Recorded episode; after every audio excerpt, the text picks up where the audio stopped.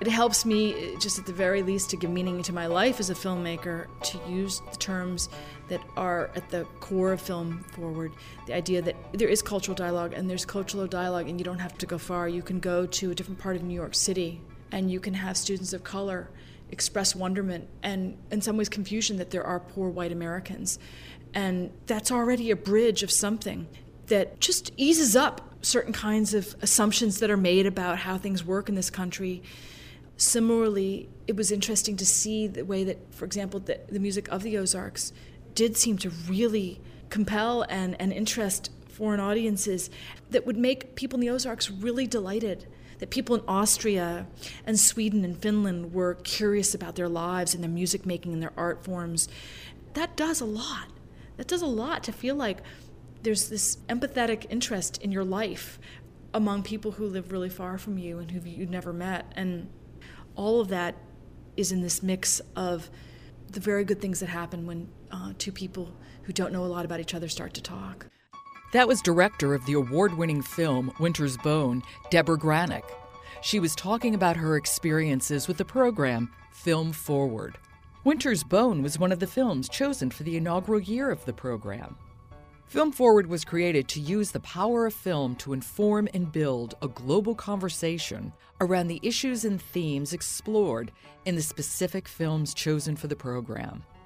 Welcome to Artworks, the program that goes behind the scenes with some of the nation's great artists to explore how art works. I'm your host, Josephine Reed. Film Forward is an initiative of the Sundance Institute and the President's Committee on the Arts and Humanities in partnership with the National Endowment for the Humanities, the Institute of Museum and Library Services, and the National Endowment for the Arts. Now in its second year, Film Forward presents five American and five foreign films, both narrative and documentary, to audiences in the United States and abroad. Its aim is to enhance cross cultural understanding, collaboration, and dialogue. Through Film Forward, moviegoers engage with the filmmakers themselves during post film talkbacks, roundtables, and workshops in places ranging from China to the Chippewa Reservation in northern Michigan, from Tennessee to the Ghetto Film School in the Bronx. In May, halfway through its first year, the whole Film Forward team, including all 10 of the directors, came to Washington, D.C. for a one day multi venue screening of all 10 films. That's when I had the chance to speak with Keri Putnam. She's the executive director of all of the Sundance Institute's programs, including Film Forward. We spoke in her hotel room, and fair warning, you will occasionally hear the sounds of the city in the background. I began our conversation by asking her how the films for the program were chosen. As everything in this project is, the films are selected on a um, collaborative basis between the Sundance Institute as the private partner and our and our federal partners. The way it works specifically for film selection, Sundance Institute chose a batch of the best films, but you know many more than we would ultimately come to choose for the final selection. And we presented, I can't remember exactly how many, probably about 30 to 40 contenders for the Film Forward slate and we shared um, copies of those films, information about those films, and our knowledge of the artists behind the films in terms of how they would fare in discussions about their films. Because sometimes, you know, there's a great movie, but that filmmaker isn't necessarily the best one to handle and, and generate discussion around the movie because you know that's a factor here too. So using, two different skill sets. Exactly, exactly. So using our knowledge of the field and our knowledge of the filmmakers, we presented a universe, and then we all got together and we mixed and matched, and we thought we wanted to make sure that there was a balance between narratives and documentaries. Uh, we wanted to certainly make sure that there was a balance between international films and domestic films. So, weighing all those factors in, and the criteria being the highest quality and their ability to speak universally on themes that will get people thinking, get people talking, and generate that dialogue. Those are really the key criteria. Well, give me an example of some of the films that were chosen. This, sure, this sure. Well, there's there's ten films in the program, and it's hard to it's hard to pick among them. But I just ran into one of our filmmakers, Jennifer Arnold. Her, her film is called A Small Act And it's a beautiful film, which is a documentary. It tells the story of a Kenyan man who, as a child, was the recipient of a grant to get his education, his secondary education, and ultimately his um, later education. And um, he went on to great success, his career and academically, and wanted to give back and set up a, a, fund of his own, an educational fund of his own for children in Kenya to have the same opportunities he had.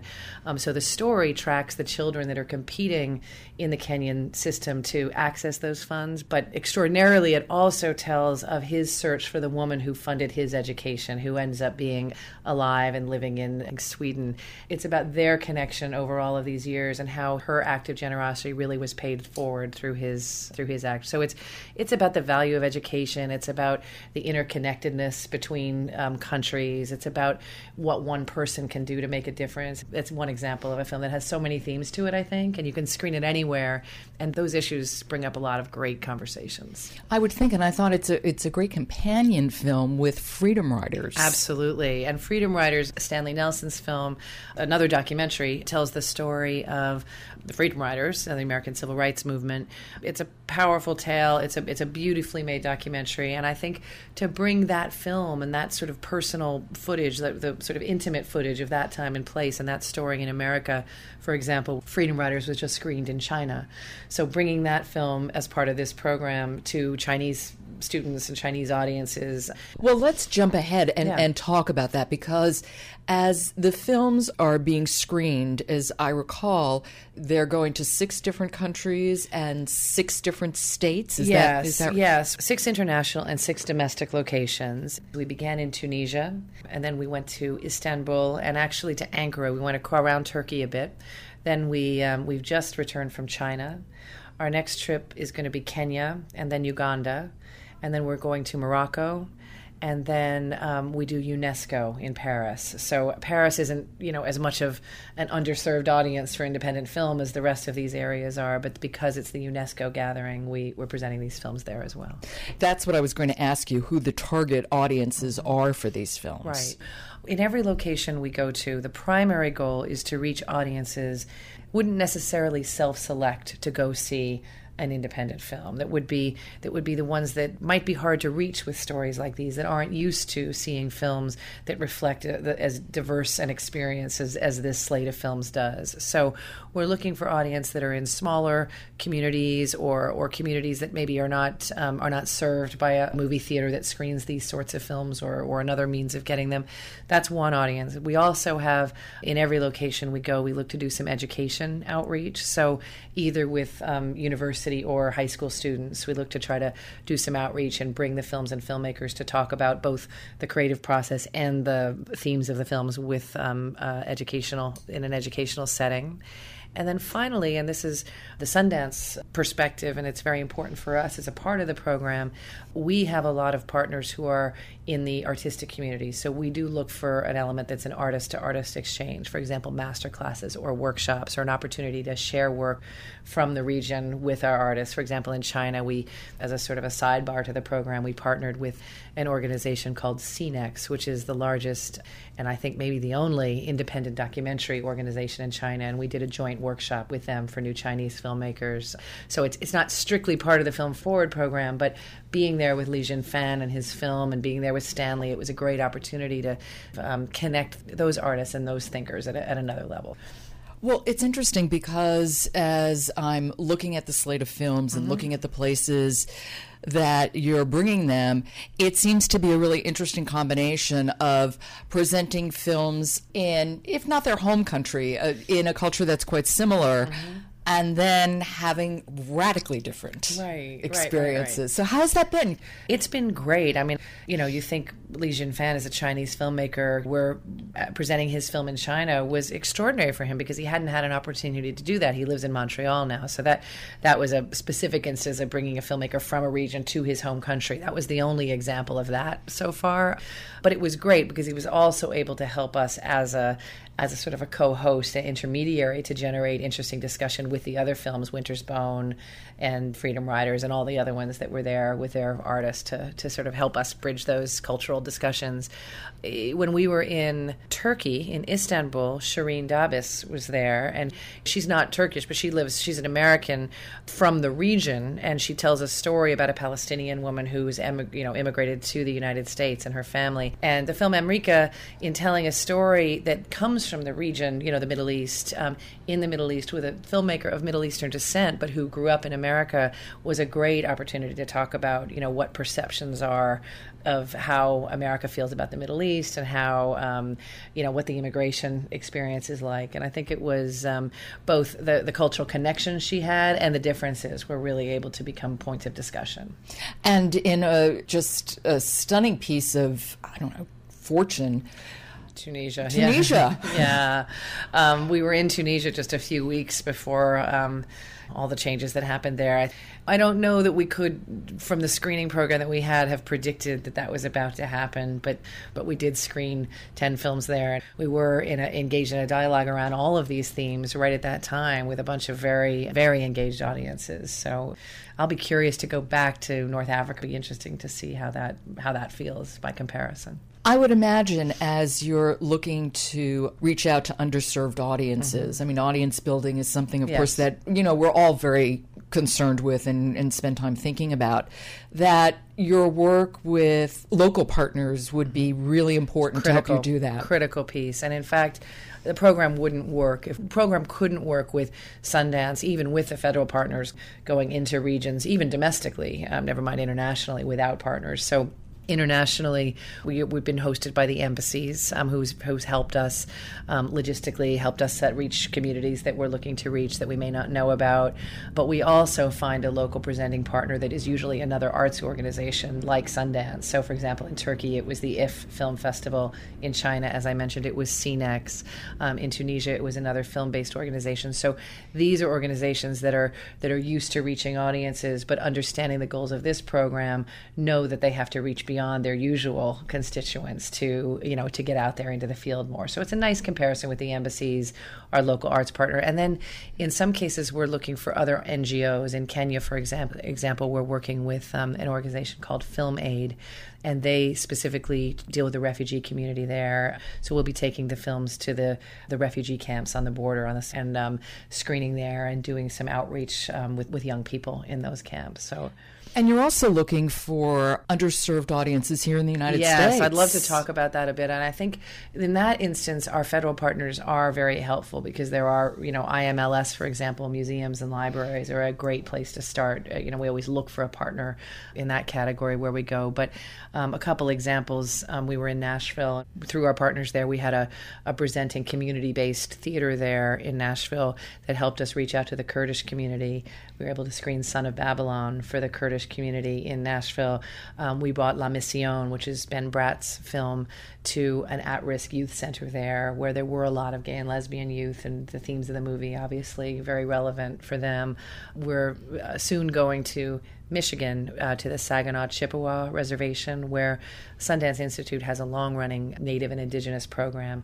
And so, working with tribes around the country is something that we're um, experienced doing. So, be able to work with that tribe and bring in an Indigenous artist like Taika Waititi from New Zealand to work with that community is a great, great opportunity for us to engage partners locally, but, but, but really show those sort of boundary crossing themes that, that are all, what the program's all about. So. Here's the paradox of film for me. Yes. Which is it is a universal language. Mm-hmm. And it costs so much money to make a film. Yes, it does. It does. And yet, I think we see with the increasing availability of technology, the means of production have come way down. And so, still a lot of money, but you find extraordinary independent films being made for tens of thousands as opposed to hundreds of thousands or millions of dollars. Um, you know, we're all familiar with what the studio movies cost, and, you know, because we read about that in the paper all the time. But these films, they're personal. These films are made by passion. They're, they're often, um, especially with the documentaries, they're often made with the support of, of nonprofits nonprofit organizations. And I think that as we see that technology being placed in more and more hands around the world, we'll find the, the accessibility of film production um, reaching more people. But what about the all important question of film distribution? Yes, well, that's something that we at Sundance think about a lot. And I'd love to just step back a minute and talk about what this program means to Sundance. Yeah. I think, you know, Sundance for 30 years uh, has been a place that dedicated to discovering and developing and supporting new artists in film and theater because we believe that storytellers in these medium really have an opportunity to inspire us and engage and you know, and connect us across boundaries. It's something that Robert Redford believed when he founded the Institute. So, um, the idea of seeking those artists whose voices can help tell the stories to achieve that is a huge part of what we do and what we have done.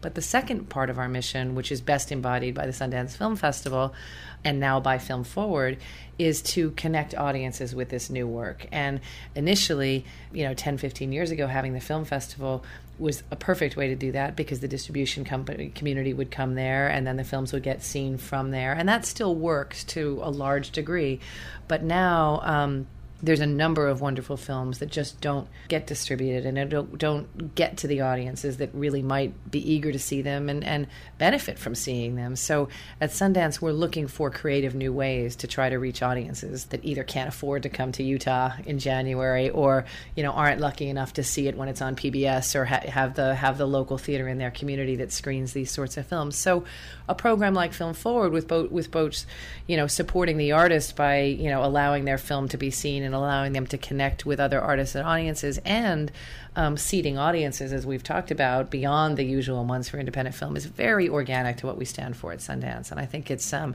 I think it's one of many ways to kind of push beyond what people think about as traditional distribution in terms of getting these films in front of people. The other part of Film Forward that seems to be quite crucial is the fact that in some ways the film continues when the lights come up. Absolutely. In fact, that's the core belief of this program and the and the criteria for selection for the films is that these stories are ways of engaging diverse audiences in dialogue about the underlying themes and and values that either connect or divide us you know that that, that will generate discussion. So the film is part one. The second part of the program is that those q and a's those roundtables those educational opportunities those artist to artist exchanges all of these elements that allow the you know the original screening to get to get talked about will also then live beyond the visit to the country will live in the online community that we're building around these stories. So that's another uh, exciting evolution of it, I think, to allow the dialogue to continue.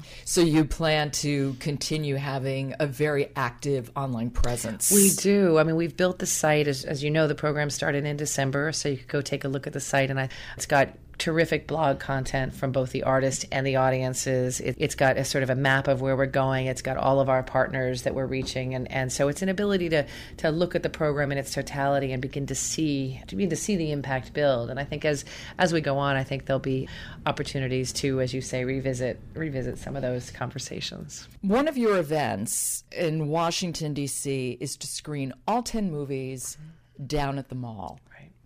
Explain the significance right. of this. This piece of the program in Washington, D.C., where we're going to screen all 10 of the films on the National Mall in one night simultaneously and follow it with a celebration of the Film Forward program outside the Smithsonian Castle.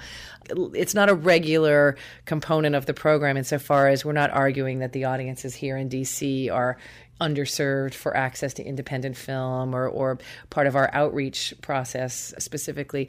But what we are trying to do is highlight here in Washington, where decisions are made about the role of the arts in generating dialogue, the role of film in creating community, and in sort of reflecting the diversity of our society, I think we are trying to highlight this program as one way that cultural diplomacy can take place in a very unexpected setting, I think, around around the world. And I think by highlighting the program here, inviting audiences to see these films here and to take part in celebrating what the program is, hopefully we'll draw some attention to the work that we're doing and, you know, maybe there'll be other ideas from this community that get generated to use the arts in these ways. You know, it's interesting because in the film, A Small Act, so many of the mm. characters mm. speak eloquently about the importance of education. Yes. Not just to raise people from poverty, but to overcome prejudice, to broaden not just their mind but their hearts. Mm-hmm.